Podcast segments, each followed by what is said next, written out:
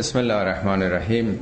ظاهرا یازدهمین جلسه بررسی آیات سوره بقره از آیه 146 رو داریم. خب بحثمون در جلسه گذشته به خاطر دارید از قبله آغاز شد. مفصل در آیات قبل بحث قبله بود. قبله نه صرفا به عنوان اینکه یه هدفی موقع نماز مد نظر داشته باشه. قبله یادآور در واقع بنای توحیدی است که ابراهیم خلیل برپا کرد. یعنی نماد تسلیم کامل به خداست. نماد توحید کامل ابراهیمیه. بیانگر یه تاریخی است از مجاهدت های انبیاء ابراهیمی برای اینکه بشر رو فقط متوجه خدا بکنه. بنابراین فقط ظاهر نیست. آخرین آیه که داشتیم میگه که اگر به اهل کتاب یعنی یهود و نصارا هر آیه و نشانه هم بیاری تابع قبله تو نمیشن. اونا دنبال تعصبات تاریخی خودشون هستن و به همان سمت و سو رو می‌کنن. تو هم که تابع قبله اونها نیستی. اونا هم تازه خودشون همدیگر رو قبول ندارن. هر کدوم هدف و جهت و آرمان و ایده خاص خودشون رو دارن. بنابراین با در شرایطی که حق برات روشن شده دیگه اگر بخواد پیروی بکنی از نظریات اونها و به حال هوای نفس اونها این ظلم بزرگی خواهد بود. این آخرین آیه بود که جلسه گذشته خوندیم. الذين آتیناهم الكتاب یعرفونه کما یعرفون ابناءهم. اونهایی که کتاب بهشون دادیم یعنی کسانی که تورات و انجیل رو دریافت کردند طبیعتا در اون کتاب اشاراتی و بشاراتی به پیامبر اسلام و قبله ابراهیمی هست. اونها یعرفونه کما یعرفون ابناءهم. اونا خوب می‌شناسن. هم پیامبر رو و هم این قبله ای که ابراهیم که پدر همه شریعت های توحیدی بنا کرده اونا کاملا اینا رو می‌دونن. درست مثل بچه های خودشون. اینی که گفته مثل فرزندانشون می‌دونن برای اینکه هر کسی فرزندی خدا به داده باشه وقتی بزرگ کرده باشه همه چیشو می‌دونه دیگه مادر یا پدر همه روزه به اونها توجه دارن. ممکنه خواهر و برادر یا کسان و نزدیکان حتی آدم اشرافی به پدر و مادرش شناخت و کامل نداره ولی بچه های خودش خوب می‌شناسن. میگه اونا کاملا مثل فرزندان خودشون می‌شناسن اون رو می‌دونن. و ان فریقا منهم لیکتمون الحق و هم یعلمون. ولی بعضی از اونها گروهی از اونها فریق یعنی کسانی که یه فرقی دارن. نه همشون در بست یهودیا و مسیحیا حق رو کتمان می‌کنن حق رو میپوشونن و هم یعلمون در حالی که می‌دونن یعنی عالمن آمدن آگاهانه میپوشونن نه که ندونن.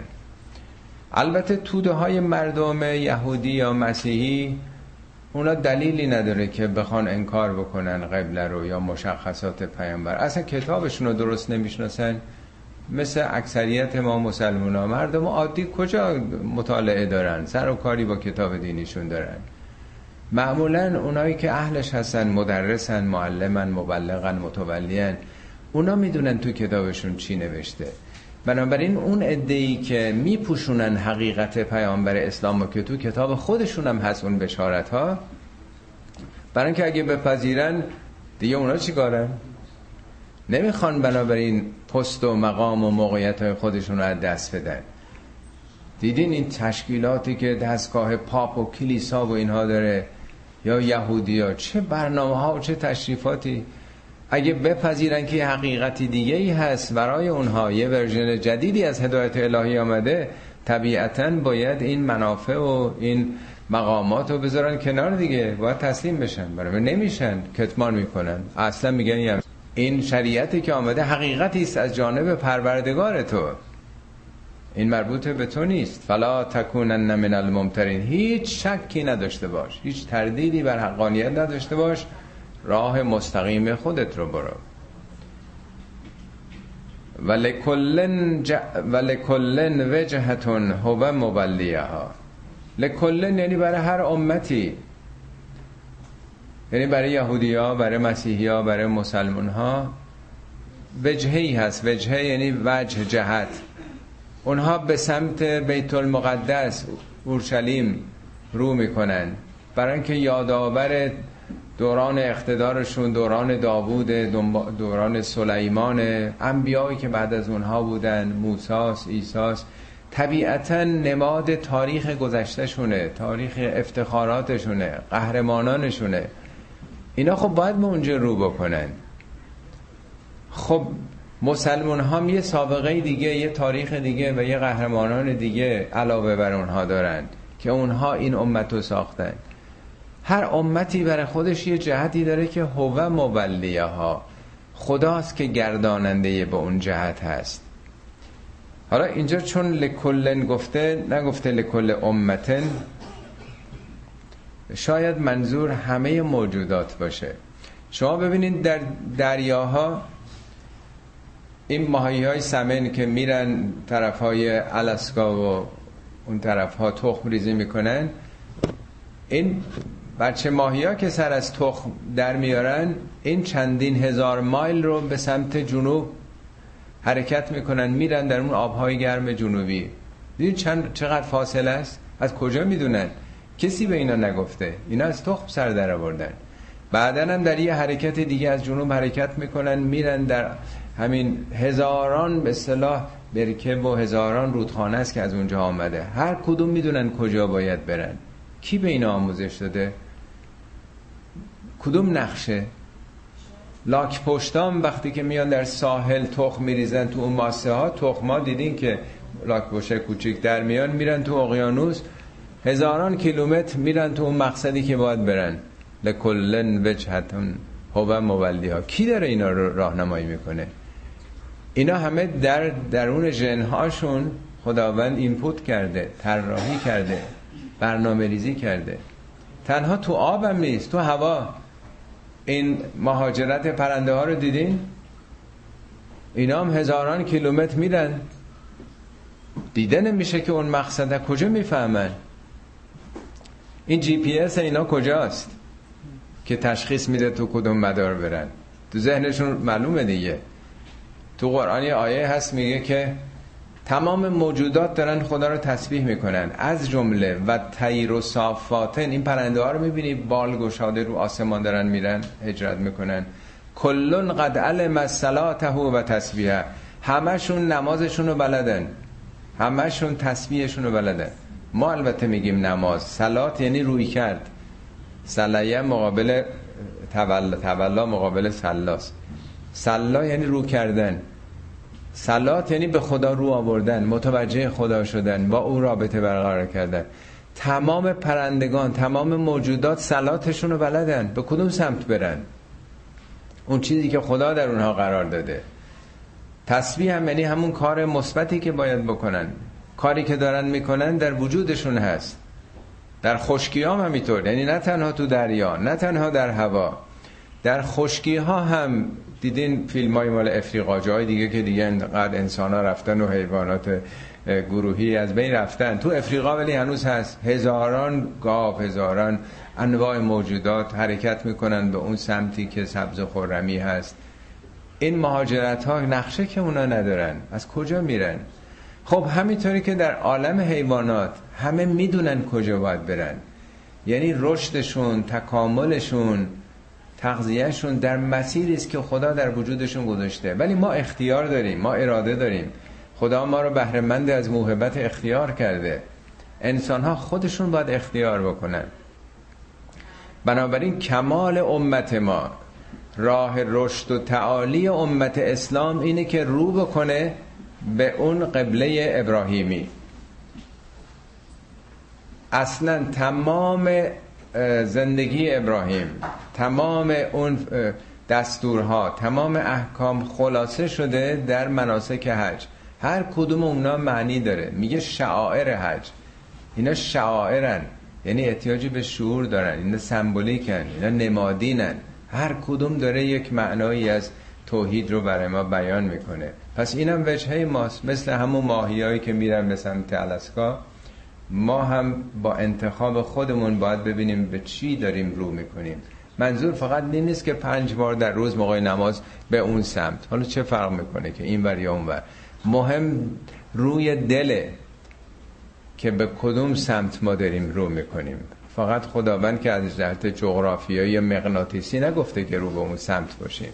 چون بعضی ها خیلی تو این خط رفتن که حتی نمازم میگن ما وقتی سرمونو می‌ذاریم انرژی مثبت نمی‌دونم با انرژی منفی تخلیه میشه. یه داستان ها و قصه هایی که آیا دین برای همینه که تخلیه انرژی منفی ماست تو انرژی مثبت زمین؟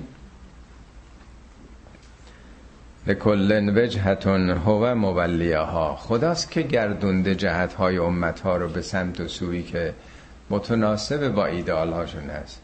در جای دیگه قرآن میگه لکلن جعلنا منکم شرعتا و منهاجا برای هر کدومتون یه شریعتی و یه راه روشنی گذاشتیم. یا میگه لکلن جعلنا من سکن برای هر کدومتون مناسکی گذاشتیم ریچوال هایی آدابی گذاشتیم. فلا ینازع نکه فلم نباید درباره این مناسک دعوا بکنید. اونا چرا اینجوری عبادت می‌کنن؟ اینا چرا اینجوری نماز می‌خونن؟ ما بهتریم. میگه اصلا راجع به این چیزا بحث نکنید. هر کسی با خدای خودش با یک شکل و شیوه و در یک قالب خاصی رابطه برقرار می‌کنه نباید راجع به اینا بحث کرد اصلا با کسی. خب پس چیکار بکنیم؟ به جای این دعواها اختلافات چرا اونجوری چرا اینجوری چرا دستتون میبندین چرا دستتون رو باز می‌ذارین چرا قنوت میگین چرا نمیگین؟ میگه اصلا اینا رو ول کنید این شکل ها رو این قالب ها رو. فاستبقوا الخیرات. در خیرات با هم مسابقه بذارید. سبقت یعنی از هم پیشه بگیرید. خیرات منظوری کارهای خیر نیست که پول به یتیم و اینا. خیرات از ریشه اختیاره. یعنی برگزیده ها مختارها ایده چیزهایی که فوقلاده است چیزهایی که ممتازه. یعنی در هدفهای عالی با همدیگه سبقت بگیرید. به جای که تو سر کله هم بزنید دعوا بکنید فرهنگتون بهتر از اونا باشه دانشگاهتون بهتر از اونا باشه شهراتون پاک و پاکیزه تر آبادتر باشه اخلاقیاتتون بهتر باشه. چی کار دارین این اختلاف ها رو؟ در هر چیزی که ممتاز عالیه سعی کنید شما شاید اول بشید. فاستبقوا الخیرات اینما تکونو یعته بکم الله جمیعا.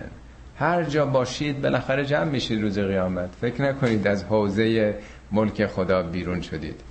شبیه این در قرآن جای دیگه هم هست در سوره مائده آیه 48 هست. میگه لکلن جعلنا منکم شرعتا و منهاجا هر کدوم شریعتی و روشنی دارید.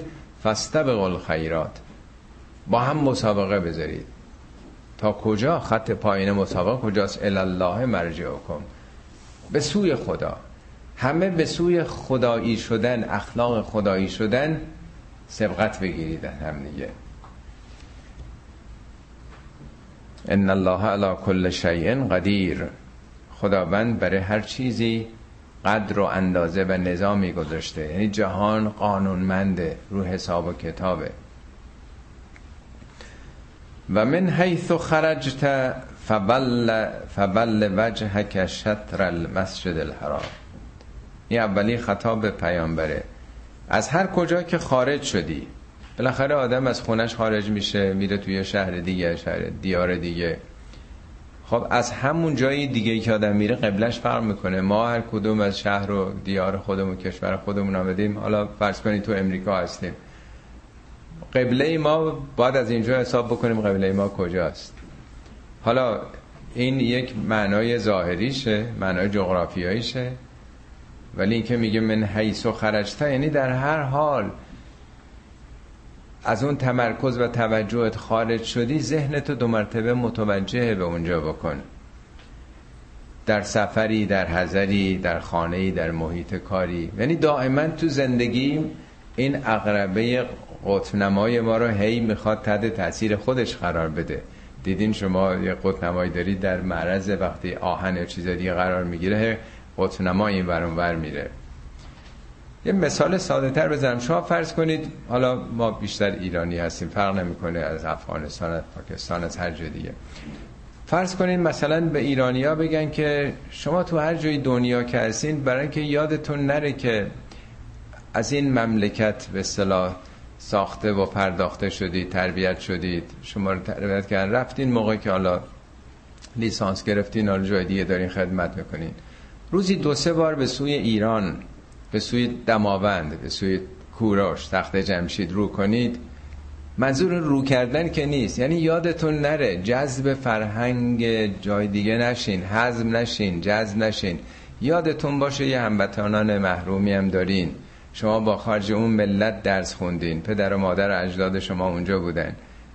صبح که بیدار میشید یه سلامی بکنید رو به اونجا. شب که میخوابید یه سلام بکنید. قبلم همینه. اینو به عنوان مثال عرض کردم. و اینه ما ایرانی ها هزار جور از نظر فرهنگی قبله داریم. قرآن هم که میگه رو بکنید برای اینکه یادتون نره که شما هدفتون تو زندگی کجاست؟ قهرماناتتون قهرمانانتون آرمانهاتون از کجاست؟ این چشمه از کجا آب می‌خوره؟ بنابراین در هر حالتی که هستی فراموش کردی از اون جهت خارج شدی فول وجهک شطر المسجد الحرام. شطر یعنی اون مجموعه تنها اون ساختمان هم نیست یعنی به سمت مکه. و انه للحق من ربک. این حقیقتی است. این یه چیز باطل نیست سمبولیک نیست ای نیست. بگی حالا چه کاریه؟ چه فرق می‌کنه؟ نه این یه چیز مهمیه. حق یعنی یه چیز جدیه باطل نیست. حق مقابل باطله. این هوس نیست. این حقیقتیه. این شما رو می‌سازه. انه للحق من ربک. نمیگه من اله کرد رب اون آثار تربیتی و رشد و کمال شما در گرو اینه. و مالله به غافل اما تعملون. خداوند از اون چه که شما عمل می‌کنید غافل نیست. آیه بعدیش حالا خطاب به خود مسلموناست. و من حیث خرجت فولش وجهک شطر المسجد الحرام.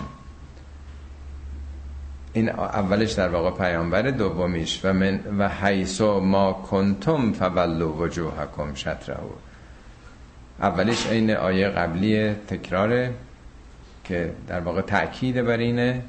یعنی باز هم میگم یادت نره پیامبر در هر جا که هستی خارج شدی. چون پیامبرم مرتب از شهر خارج می شدن هر چل روز متوسط یک خروج بوده از مدینه برای برنامه های نظامی دفاع از این ور از اون ور. دائما. یعنی در هر نقطه ای که هستی شرق میری غرب میری شمال میری جنوب میری به همون سمت رو کن. دید تو مرکزیت توجه تو باید به اونجا باشه. شما هم همینطور. و من حیث و حیث ما کنتم. شما هم هر جا بودید. نمیگه خرجتم دیگه. حالا ما تو امریکا هستیم. یه ده تو اروپا یه ده تو استرالیان. حیث ما کنتم. در هر جا بودید فولو وجوهکم شطرهو. به اون سمت توجه بکنید. لعلا یکون للناس علیکم حجتون.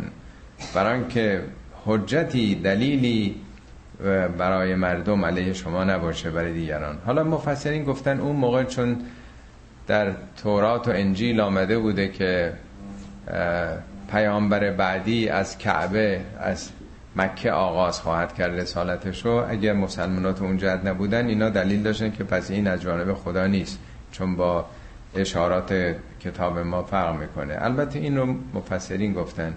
ولی حجتی نباشه یعنی دلیل برتری و سلطه‌ای نباشه. شما استقلال خودتونو شخصیت خودتونو داشته باشید آرمانها و هدف خودتونو ولی الان تو دنیا می‌بینیم تمام توجهات جوانای مسلمون به سمت غرب و به خصوص به سمت امریکا دانشگاه های امریکا زندگی برتر رفاه راحتی این همون قبل است دیگه. آرزوها دیدها به کدوم سمت و سو هستش؟ این فقط ظاهر که نمی‌خواد که شما قبلت اونجا باشه. یعنی هدفهای خودتون رو درست بشناسید خودتون رو با اون قهرمانان بزرگ تاریخ وفق بدید فلا تخشوهم. آه ببخشید. الا الذين ظلموا منهم.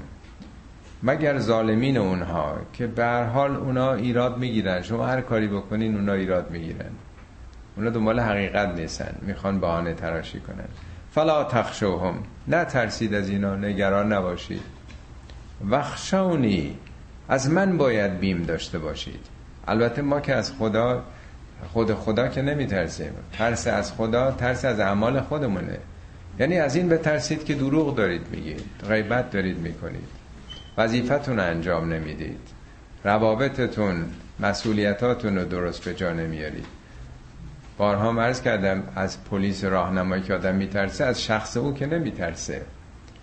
از اینکه او تیکت میده اینکه پلیسه و اینا تو ماشین باش نباشید که نمیترسید. اون شخص هم تو ماشین پلیسی نباشه نمیترسید یعنی در واقع ترس از عمل خودمونه که از چرا قرمز رد شده باشیم تون رفته باشیم. ترس از پلیس ترس از عمل و خطای خوده. ترس از خدا میگه من خافم مقام ربهی. کسی از مقام ربوبیت اگر بیم داشته باشه. ولی اتم نعمتی علیکم ولعلکم تهتدون. باشد که به این ترتیب نعمتم رو بر شما تمام بکنم و باشد تا به مقصود سعادت برسید. هدایت نه اینکه هدایت به معنی راهنمایی. اینا که راهنمایی شدن. هدایت یعنی رسیدن به مقصود به هدف. رهبری نه راهنمایی که همیشه توضیح این رو دادم. کما ارسلکم رسولا منکم. یتلو علیکم آیاتنا و یزکیکم و یعلمکم الکتاب و الحکمت و یعلمکم ما لم تکونو تعلمون. چون سخن از اتمام نعمت بود که خدا نعمتش رو تمام بکنه کمال به کمال برسونه بر شما میگه همونطوری که بار رسالت پیامبر نعمتم رو تمام کرده بودم. شما کی بودید؟ قبائل عقب افتاده جاهل بیخبر. هیچی نمی‌دونستید.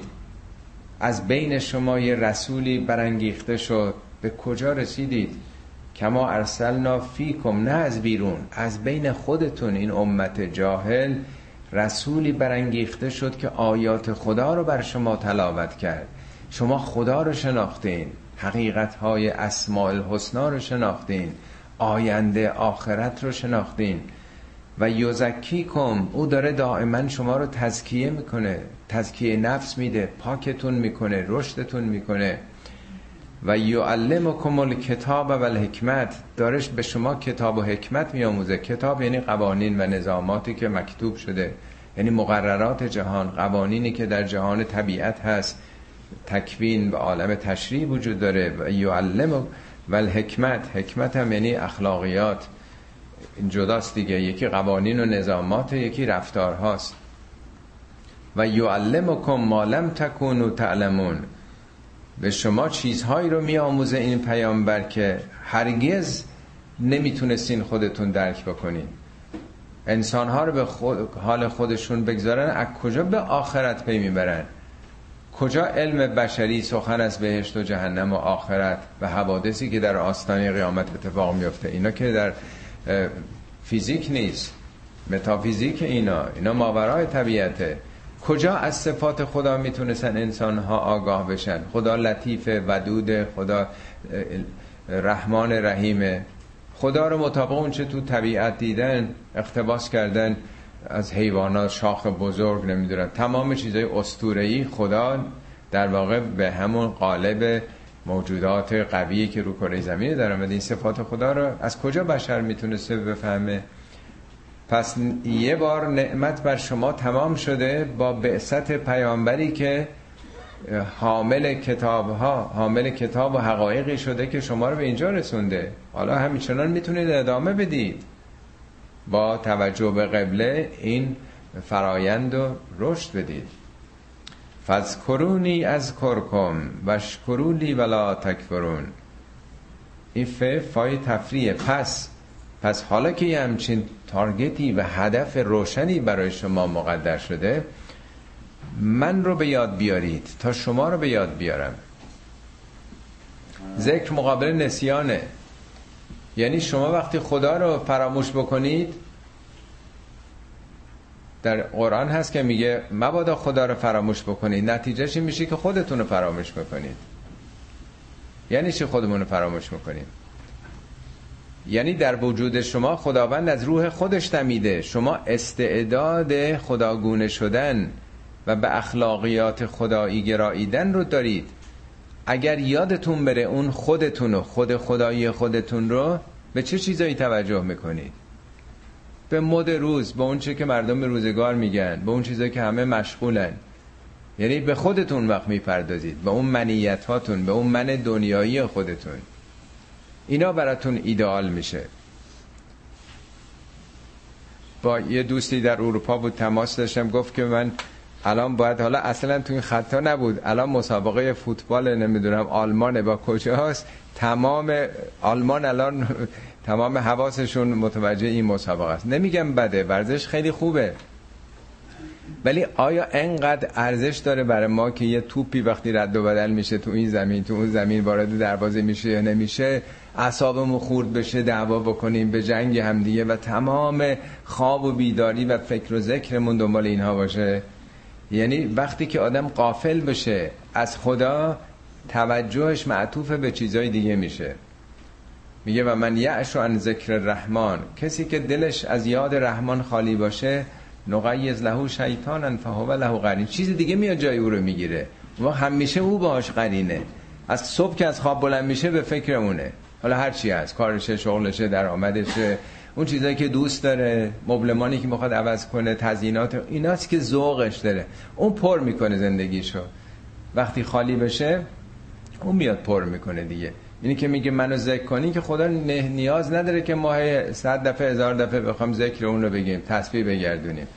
یعنی به فکر من یعنی اون صفات و ارزش های خدایی باشید. خب نتیجهش این میشه که او به شما وقتی رو به سمت خورشید کنید خورشید به شما میتابه دیگه. پشت بکنید به شما نمیتابه. برین تو سایه از خورشید محروم شدید. به سمت او برین برخوردار میشید.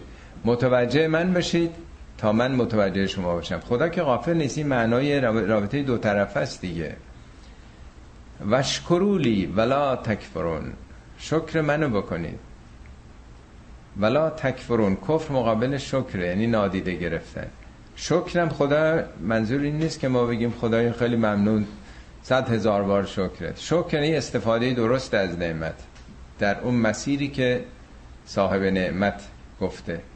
شکر چشم رو به جا آوردن یعنی مطالعه کردن آگاهی پیدا کردن بصیرت پیدا کردن. و الی آخر شکر هر نعمتی رو. شکر البته هم احساس قلبیه و هم بیان زبانیه و هم عمل کردنه. در قرآن هست اعملو آل داوود شکرن. آل داوود عمل کنید شکر رو. یعنی نعمات خدا رو عمل کنید به کار ببندید. مبادا نادیده بگیرید. ولا تکفرونی. در این آیه کوچیک چهار بار خدا گفته من. فذکرونی. از کر کم از کر من. وشکرو لی ولا تکفرونی. اون کسره زیر نون به جای یه اومده. چهار بار. معمولا تو قرآن به ندرت پیدا میشه که اینطور خداوند با زمیر متکلم وحده. سخن گفته باشه. البته تو همین بقره اون آیه مربوط به دعا هستش که هفت بار به کار رفته ولی سه چهار تا بیشتر تو قرآن نیستش که به یه همچین نسبتی خدا مستقیم این رابطه رو با بنده برقرار کرده باشه. آیه بعدش از آیات خیلی مهم قرآنی که همه خوندین در واقع. آیه از آیات بعد در واقع یه سلسله آیه آیاتی است که به مصیبت ها و گرفتاری های روزگار ارتباط پیدا می‌کنه. یا ایها الذین آمنوا استعینوا بالصبر والصلاه ان الله مع الصابرین. البته این آیه کلیه. همه مؤمنین مخاطب هستن. ولی اگه خودمون رو جای مردمی که در اون موقع این آیات رو میخوندن قرار بدیم در اون کانتکست خودش در واقع در اون شرایط تاریخی مسلمانایی که آمدن مدینه از چپ و راست مورد حمله و هجوم هستن جنگ بدر بد احد. به قول شریعتی هر چهل روز به طور متوسط یک برنامه نظامی بوده در اون دوران ده ساله مدینه. باید با چنگ و دندون از موجودیت خودشون دفاع می‌کردن. مدینه جزیره کوچیکی بوده در دریای قبایل بتپرست مشرک. همه می‌خواستن اینا رو تیکه تیکه بکنن. از یهودیا گرفته تا قبایل مشرک. بنابراین اینا نمی‌تونستن آرام بنشینن. باید هوشیار و بیدار از خودشون دفاع می‌کردن. استعانت باب استفعال اونه. اون یعنی یاری. در مواردی میاد که آدم خودش به تنهایی نمی‌تونه کاری بکنه. میگه از این دو عامل کمک بگیرید. یکی صبر یکی سلات صبر یعنی مقاومت یعنی پایداری استقامت مربوط به خود انسانه. یعنی ترسو نباشید ضعیف نباشید نبرید کوتاه نیاین مقاومت داشته باشید. پس صبر مربوط به نیروهای بالقوه درونی ما می‌کنه. سلات یعنی روی کرده به خدا. یعنی وصل کردن این اکستنشن کورد به یک باتری خیلی نیرومند به یه منبع انرژی. صبر فقط مربوط به خود ماست ولی سلات دائما شارژ شدنه به او رو کردنه. ما هر چه قدم قوی باشیم هر چه قدم فکر بکنیم که صلابت داریم نمیشکنیم می‌تونیم مقاومت بکنیم نه یه ذره فشار بالاتر بره می‌بریم. ولی برای که استقامتمون بره بالاتر باید دائما به او نگاه بکنیم. وقتی که آدم به خدا توجه داشته باشه به تعبیر قرآن میگه الذین یبلغون رسالات الله و یخشونه ولا یخشون احدا الا الله. کسانی که فقط از خدا خشیت دارن از احدی روی کره زمین جز خدا بیمی ندارن ترسی ندارن. آدم دیگه دیگه از چی بترسه؟ از مرگم استقبال می‌کنه راحت. بنابراین باید دائما به او رو بکنیم. مثل یه بچه ای که ضعیفه بچه کوچیک 4 5 ساله دیدین همش وقتی یه سگی از مقابل میاد یه خطری از ماشین میاد همش نگاه می‌کنه پدرش مادرش دستش تو دست اوناست. این بهش چیز میده دیگه تقویت روحیه میده دیگه.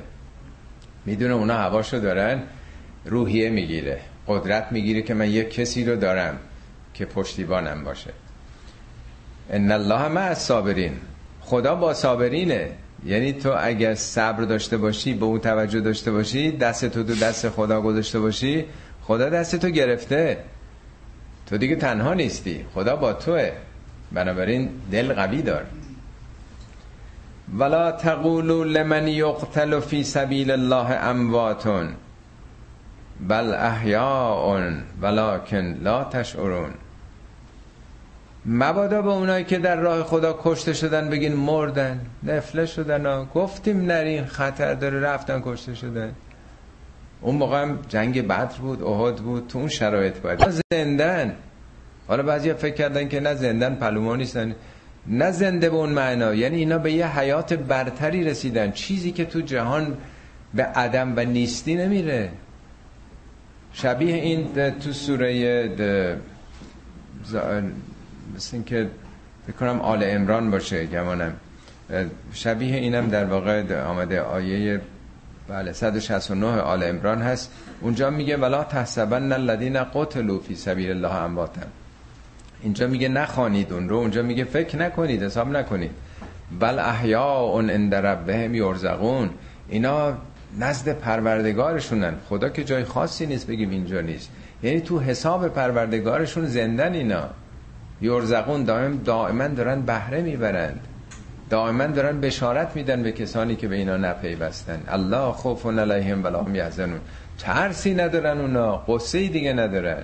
اینا به سعادت رسیدن به هدف رسیدن. خب اون موقع مثل حالا مثل هر موقع. چه خاصیت داشت؟ رفت تو این مبارزه همه چیش رو از دست داد. زندان انداختنش گرفتارش کردن. یا اصلا پیر شد.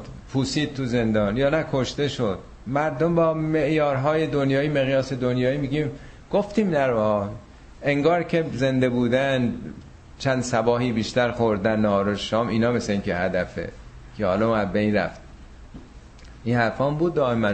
فراوان تو قرآن شبیه این گفته که لو کننا فی فینا اگر با ما بودن ما ماتو و ما قتلو نمی مردن کشته نمی شدن گفتیم نریم نرید این راه خطرناکه. هرگز نگید اونایی که کشته شدن مردن. بل احیاء ولکن لا تشعرون. شما نمی‌فهمید. نه که نفهم باشید. شعور یعنی این ظرافت ها رو. شما فکر می‌کنید کسی مرد تمام شد. رمز این کار رو. رمز این زنده بودن و حیات جاوید پیدا کردن حیات برتر پیدا کردن رو شما نمی‌دونید. تعبیر حضرت علی میگه الموت فی حیاتکم مقهورین. اون زنده بودنی که مقهورین زبونین شکست خورده این اون مرگه. گرچه زنده اید نفس می‌کشید. ول حیات فی موتکم قاهرین.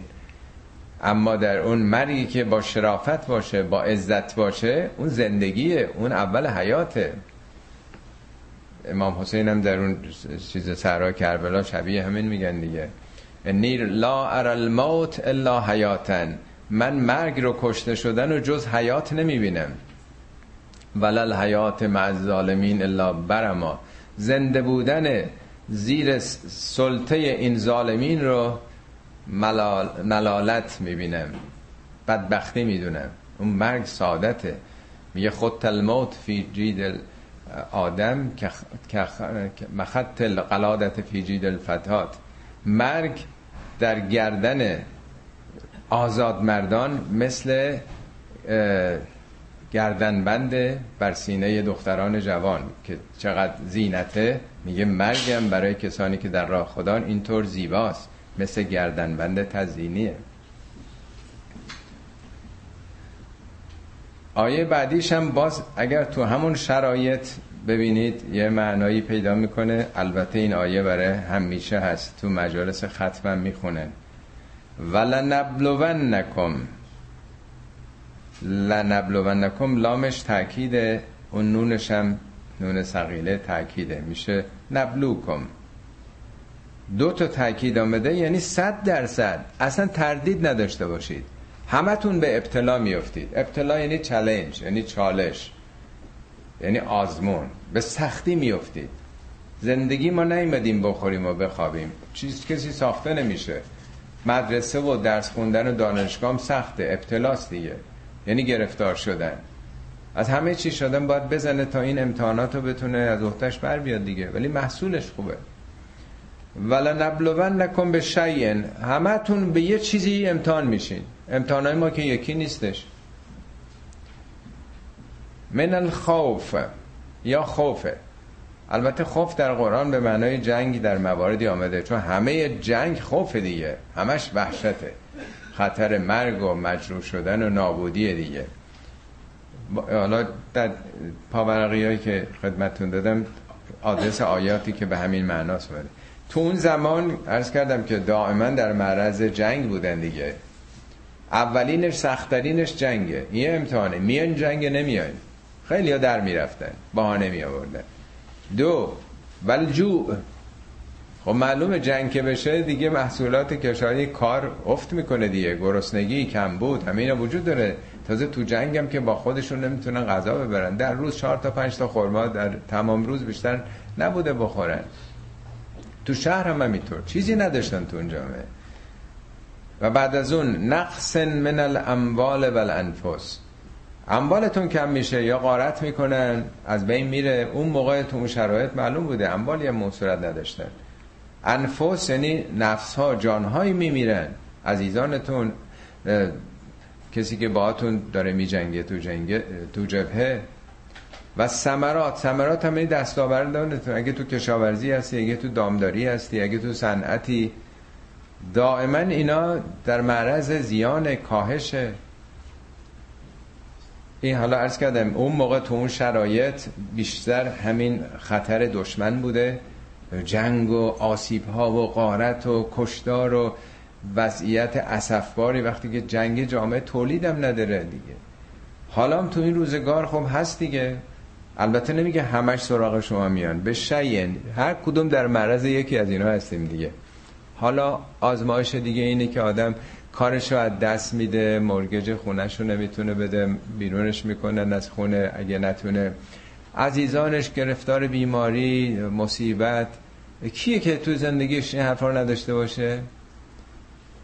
حالا بعضی البته به زبون میارن میگن بعضی هم نمیگن تو خودشون نگر میدارن. ولی شما دست به دل هر کسی بذارید پر از غم هست. همه دارن این حرفا رو. همه اینام امتحانه آزمونه. میگه نبلو کن بالخیر و الشر فتنتن. همه تون امتحان می‌کنم. بعضی هم البته امتحانای خوبه. خوبی که سختره. فراون پول و راحت و رفاه. اونجاها بیشتر آدم سقوط می‌کنه. خودشو گم می‌کنه. با خوبی یا بدی شرایط خوب یا شرایط بد امتحانتون می‌کنه که کجاها یادتون میره؟ آدم تو سختی ها باز بیشتر به یاد خدا میفته دلها میشکنه آدم بالاخره دستش از همه جا کوتاه شده سراغ خدا میره. ولی وقتی که راحت و رفاه و سلامت همه چی باشه اونجاست که دیگه به کلی فراموش می‌کنه. فکر می‌کنه قرش از کل گذشت دیگه کاری با, کار با خدا نداریم دیگه. خدا رزرو برای مشکلات در واقع. و بشر صابرین. پیامبر صابرین رو بشارت بده. آیه بعدی گفته بود که استعینو به صبر و سلات صبر متاسفانه تو فرهنگ ما یه حالت انفعالی داره. حالا صبر کن بالاخره اوضاع درست میشه دیگه. صبر کن خودش درست میشه. صبر کن این لازم نیست تو کاری بکنی. ولی صبر قرآنی اکتیوه فعاله. میگه از شما اگر ده تا صابر باشن حریف صد نفر میشن. صابر یعنی نشکنن. کوتاه نیان نبرن. فراون در قرآن از صبر به عنوان یه عامل مقاومت دوام در واقع. درست مثل کالا شما لیوان می‌خرید بعد از دو هفته آب جوش بریزید میشکنه یفته میشکنه. ولی بعضیا عمریه. اونو بهش میگن لیوانی که صبر داره در واقع. این نشکنه در واقع. آدمای نشکن هم داریم. بعد بعضی هم دلشون فوری میشکنه. خب صابرین کیا هستن؟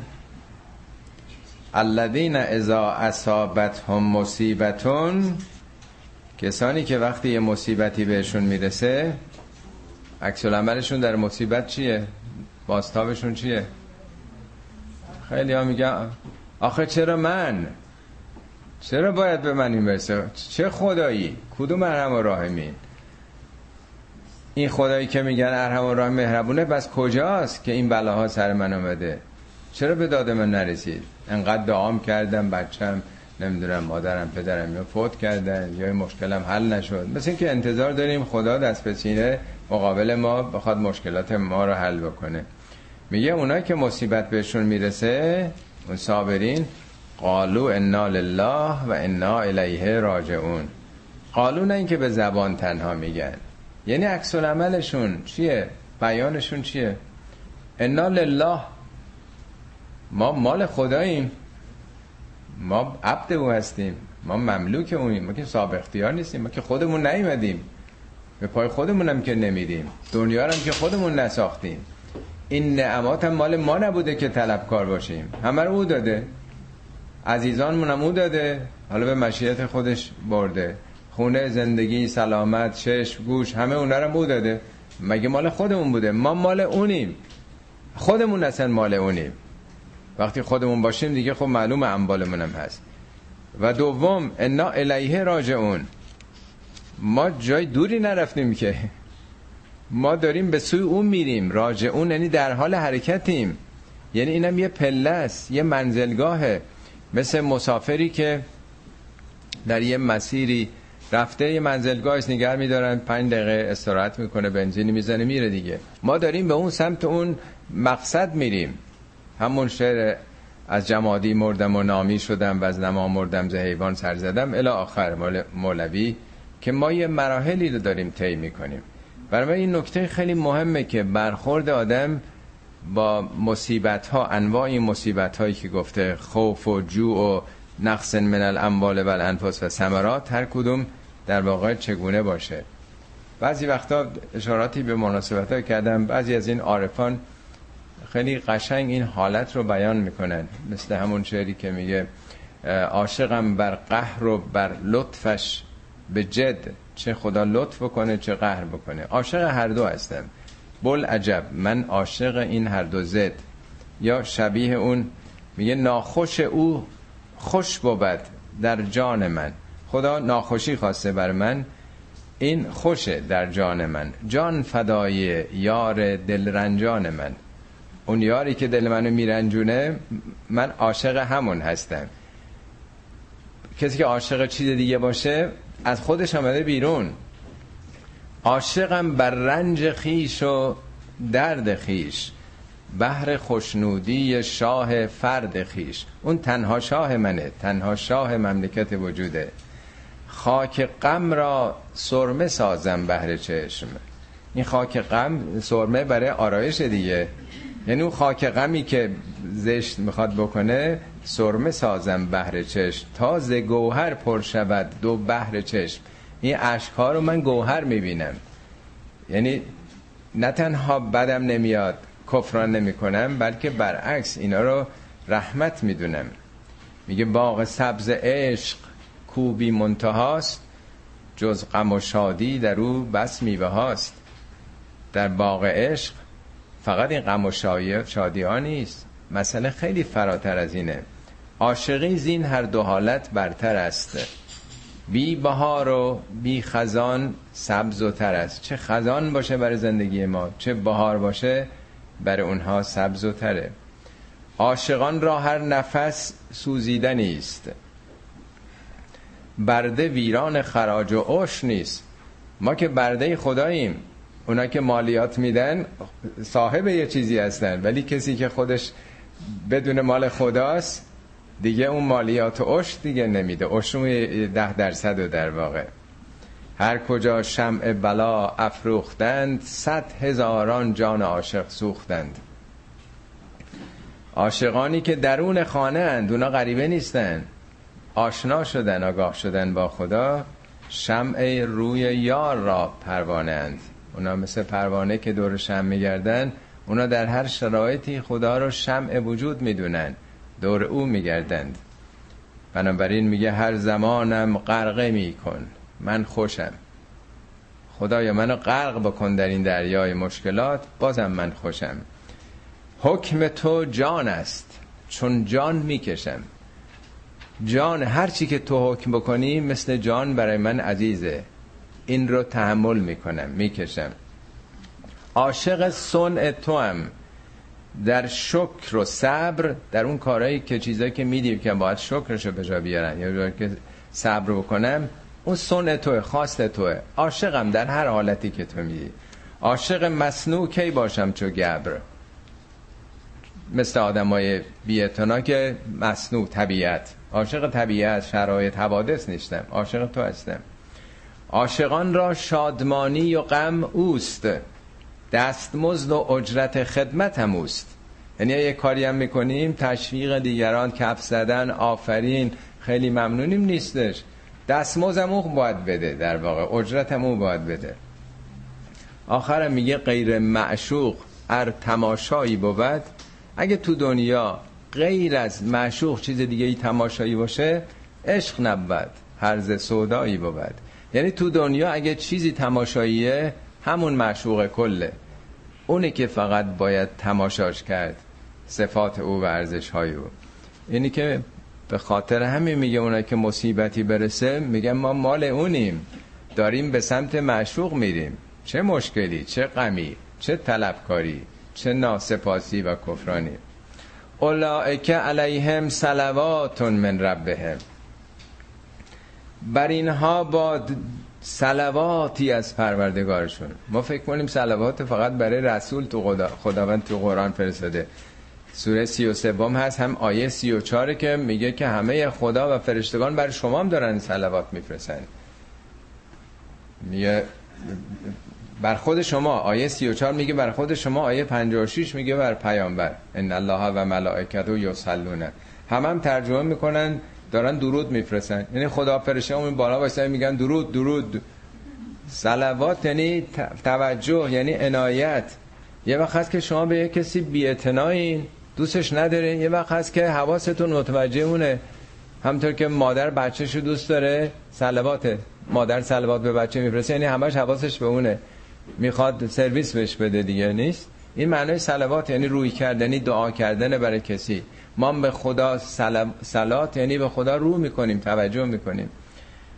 اولائک علیهم صلوات من ربهم. تمام توجه و عنایت خدا متوجه این هاست و رحمتون و رحمت ویژه خدا متوجه ایناست و اولایک هم المهتدون. اصلا اینا همون هدایت شدن.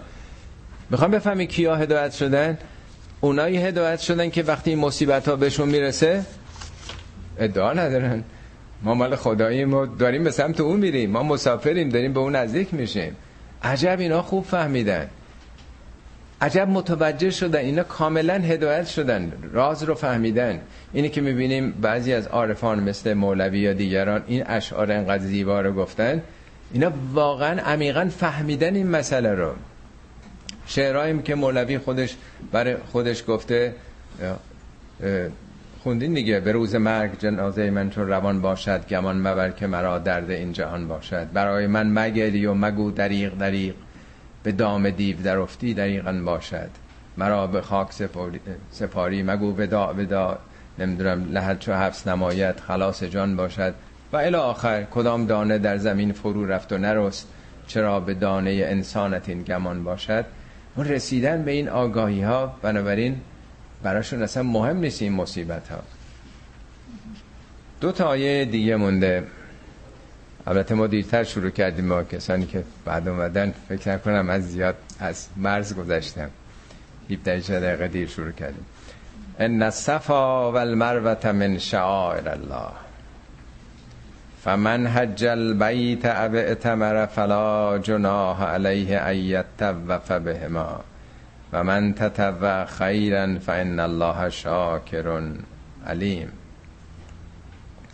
یه مرتبه وسط آیاتی که راجب صبر و سلات و مصیبت از چپ و راست و مقاومت کردن هست یه مرتبه یادتون نره صفا و مروه از شاعر خداست. بعدم باز موضوع عوض میشه. یه تک آیه این وسط اومده. من بعضی از تفاسیر خوندم نوشته بودن که جمعآوری کنندگان قرآن جای دیگه پیدا نکردن اینو اینجا گذاشتن. چون ظاهرا به نظرشون آمده که اینا با هم نمی‌خونه. اتفاقا خیلی هم خوب می‌خونه. خدا رحمت کنه شادروان شریعتی که دیروز بود یا پریروز بود که در آستانه چهلومین سال در گذشتش بودیم. خیلی قشنگ بیان کرده. صفا و مروه داستان هاجر دیگه. ابراهیم وقتی که همسرش هاجر رو می‌ذاره در اون صحرا اون موقع که شهر نبوده یه دره تنگ سوزان منطقه استوایی بوده و اسماعیل هم بچه ظاهرا شیرخواره یا کوچیکی بوده. خیلی قشنگ این رو بیان کرده تو اون صلاح کتاب حجش. میگه خب این هاجر مونده که این بچه تشنه یه مادری احساس می‌کنه بچهش تشنه داره لح می‌زنه و نگران وحشت کرده است. میدو این ور یه آبی پیدا بکنه. مکه این دو تا تپه یکی صفاس اسمشه که مروه است. البته دیگه انقدر تراشیدن و مکم بلند بزرگ شده این افتاده تو خود مسجد الحرام. ولی اون موقع خب فاصله بوده دیگه. هی میدویده سر این تپه نگاه بکنه این بر خبری هست. آبی پیدا میشه می‌دیده نیست. می‌رفته سر اون تپه. اون قسمت های وسط که به بچه حالا اونجا خوابیده بوده نزدیک می‌شده میدویده. الان نجایی رو حاجی ها هروله می‌کنن دیدین میدوان یعنی می‌خواسته ببینه بچهش زنده است یا نه نزدیکتر که می‌شده یا چون اون قسمت ها سربالایی بیشتره خیلی نمی‌تونسته بدوه حال این نماد اونه. یعنی هاجر دو کار می‌کنه. خیلی من حالا اون بیان شریعتی رو نمی‌تونم بگم.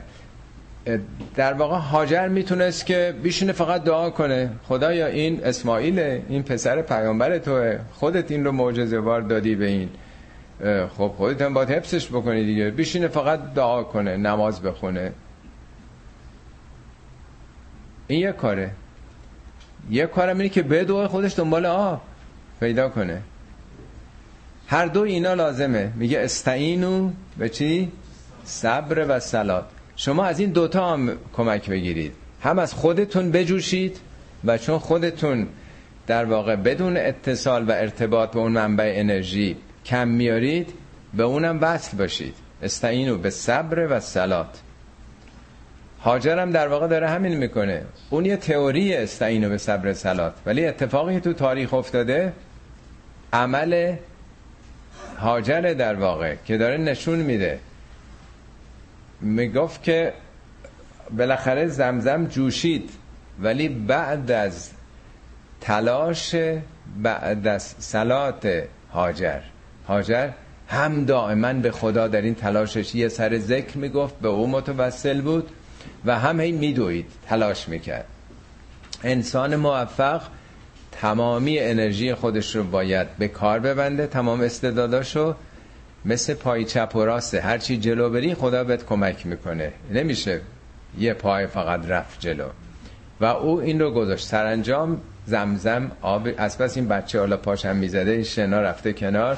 اون رطوبت ها چیز شده و این زدن کنار دیدن خب اینجا آب هست و بیشتر هی زدن و چشمه زمزم دیگه. چون حالت آرتزیان داره دیگه. مکه یه دررس این وسط خالیه دیگه. آبی که تو اونجا میره. این قسمت وسط اون زیر زمین جمع میشه. خب اینم در واقع به صورت نمادین رو بیان می‌کنه. ها گفتن که صفا یعنی سنگ سخت مروه یعنی در واقع سنگریزه و حالا چه چه خاصیتی داره که خدا بخواد به ما بگه جنس این دوتا تپه چی هستش. ولی این به ذهن من می‌رسه نمی‌دونم درستم هست یا نه. خود صفا و مروم باز نماد همون صبر و سلاته صفا همون صاف شدن دیگه نیست. مروم که میگن سنگ سخت همون صبر دیگه. صابر باش مثل سنگ. این تعبیری از حضرت علی راجبه مالک اشتر دارن. میگن به خدا قسم اگه کوه بود یه قله بلند بود. اگر سنگ بود سنگ خارا بود. سنگ سختی بود در برابر مشکلات. خب با صفاش خالص شدنه که میشه صفات خدا رو پیدا کرد. مروت اتفاقا تو پرانتزم تو چیز براتون تو پاورقی نوشتم. در زبان عربی مروت شامل همه اون به صلاح ارزش های خدایی هستش. یعنی تو با صبر کردنت در واقع مثل سنگ سخت میشی. و به سوی خدا رفتن اون مروت ها اون آزاد مردی ها راد مردی ها نه مرد منظورم مرد و زن نیست. این اصطلاح در واقع شجاعت ها افتخارات ارزش ها رو اون وقت می‌تونی پیدا بکنی. پس این دوتا جز شاعر خودن. شاعرم که می‌دونید بارها توضیح دادم. از ریشه شعر. شعر موی سری که نازکه. شعر شاعر چون نکته سنجن نکته بینن مسائل نازک و مینه. شاعرم یعنی چیزایی که احتیاجی به ظرافت و دقت نظر داره. صفا و مروه نمادینن سمبولیکن در واقع. ظاهرا مردم هفت بار میرن اونجا رو تواف می‌کنن. ولی این ظاهر قضیه است. پیامش خیلی عمیق تره حالا شعائر حج فراوان اصلا خود مناسک حج قرآن میگه اینا شعائرن همش. و من یعظم شعائر الله فانها من تقبل قلوب کل مراسم حج جنبه نمادین داره. خب قبلا زمان جاهلیت سر کوه صفا یه مجسمه بت گذاشته بودن مروم یکی. مسلمان ها نمی رفتن تواف سعی صفا مروه کنن. می‌گفتن نه اون دوتا بت. سابقه اینطوری بوده دیگه. اینجا میگه نه گناهی نداره اشکال نداره. حالا دیگه عوض شده دیگه. شما به یه نیت دیگه ای میرین و اون بوتا رو هم برداشتن دیگه. گناهی نداره وقتی که حج میرید تواف در اون مسیر بکنید. و من تتبع خیرا فان الله شاکر علیم. هر کسی که یه کار خیری رو نه به عنوانی که حالا خدا خواسته حج باید بریم اگه نریم بعد بد میشه خدا ازمون طلبکار میشه. در مورد روزم اینو آمده. میگه احساس نکنی روزم می‌گیرید. حالا بالاخره تکلیف خداست دیگه چاره ای نیست. تو هم آیات مربوطه به روزه تو همین سوره بقره است آیه 180 چهار سه و چهار و پنج. اونجا هم همینو میگه. میگه روزه هم به جای که فکر کنی یه تکلیف باید از سر باز کنیم نه اگه با عشق و با رقبت و با انتخاب روزتون رو بگیریم به نفع خودتونه. این حج هم در واقع میگه اگه این کار رو با عشق بکنید نه اینکه حالا بالاخره باید یه حجی هم رفت. خداوند شاکر علیمه. شاکر تنها انسان نباید شاکر باشه. شاکر کسی است که در برابر با تشکر می‌کنیم در برابر کار خوب. پاسخ میدیم. خدا هم شاکره یعنی عمل بنده رو به اضعاف مضاعف جبران می‌کنه و علمم داره بی خبر نیست. آخرین آیم ان الذين یکتمون ما انزلنا من البینات والهدى.